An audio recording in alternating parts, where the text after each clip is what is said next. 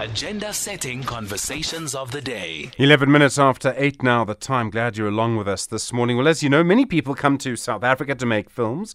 One of the films is called London Recruits. It was co-funded by the KwaZulu-Natal Film Commission, KZN Film. They've now opened the Simon Mabhunu Sabela KZN Film Television Awards for entries. And this conversation is brought to you by KZN Films. Jacinta de Nobrega is a film producer and part of the KZN Film Commission. Jacinta, good morning, and thanks very much indeed for your time this morning.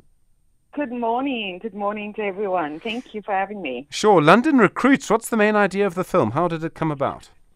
Okay, so London Recruits is a feature documentary. It's a co-production between my company, the South African Archive Productions, and the Fruit Rascals. It's a Welsh company.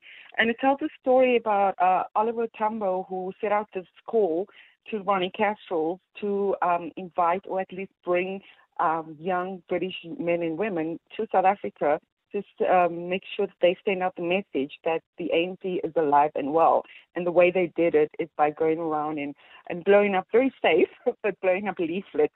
And this was a time before social media and instant messaging to make sure that South Africans knew that the ANC was still working towards our freedom.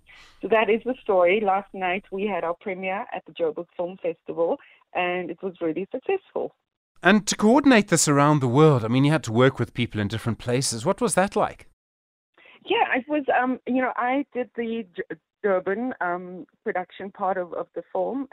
We shot in Wales and we shot in the UK. And as a co-production, you know, I was the South African producer. We had a UK producer, Welsh producer, and lots of coordinating, lots of ensuring that the communication is clear. But ultimately, I say, you know, it's a different way of working with people from different cultures. But there was one common goal, and we wanted to tell a really good story. And so that brought us together, yes. Are you all still on the same WhatsApp group after all of that? Yeah, because often, you know, we are. I still like my director, Gordon May. How did KZN Films help you? So KZN, as an independent producer, I'm based in Durban. They put out they take filmmakers to the different film festivals.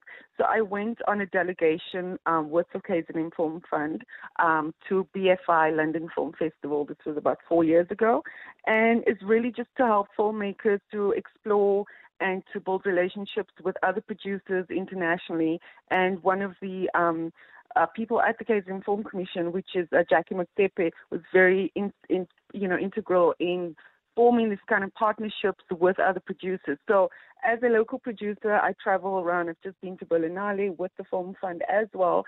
And this is where you meet production companies, people.